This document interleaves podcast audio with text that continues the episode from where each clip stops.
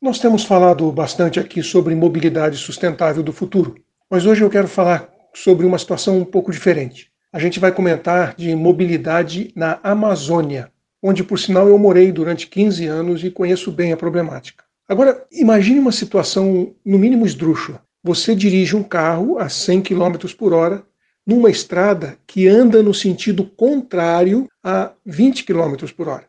Pois é bem isso, mais ou menos, que acontece na Amazônia. Lá não tem estradas e o transporte é feito em rios que se movimentam com correntezas que podem chegar a 20 km por hora.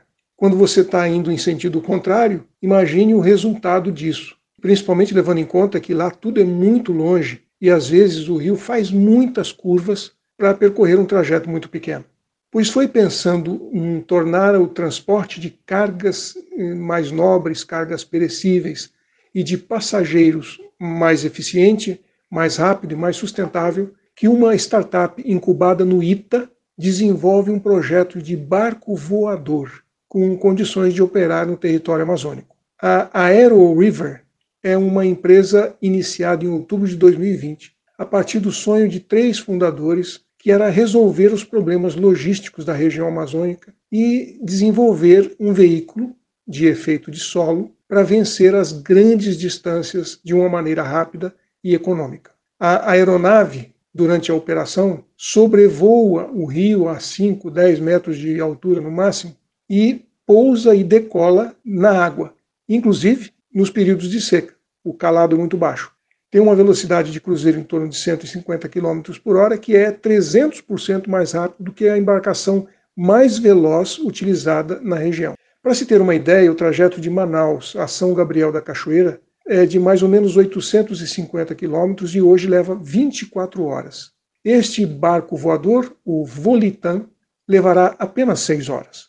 Atualmente, as viagens de longo curso na Amazônia podem ser feitas de duas maneiras, ou é de barco ou é de avião. O grande problema do barco é a velocidade. No máximo, vai chegar aí a 50 km. Isto é muito pouco quando a gente considera que as distâncias são muito grandes. O avião apresenta dois grandes problemas. O primeiro é que é muito caro, custo muito alto, e requer uma grande infraestrutura, pista de pouso, estrutura de aeroporto, raio-x e tudo, enfim, que é obrigatório para operação de transporte aéreo. A Aero River está projetando esse barco adaptado às condições do território amazônico, que será capaz de transportar 10 passageiros ou o equivalente a uma tonelada de carga numa velocidade muito maior.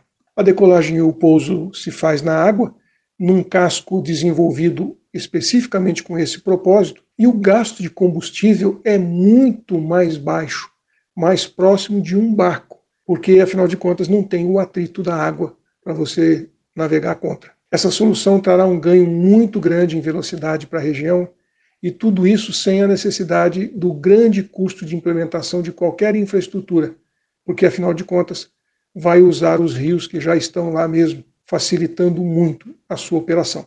Um abraço aqui ao Silvio Barros, para a CBN.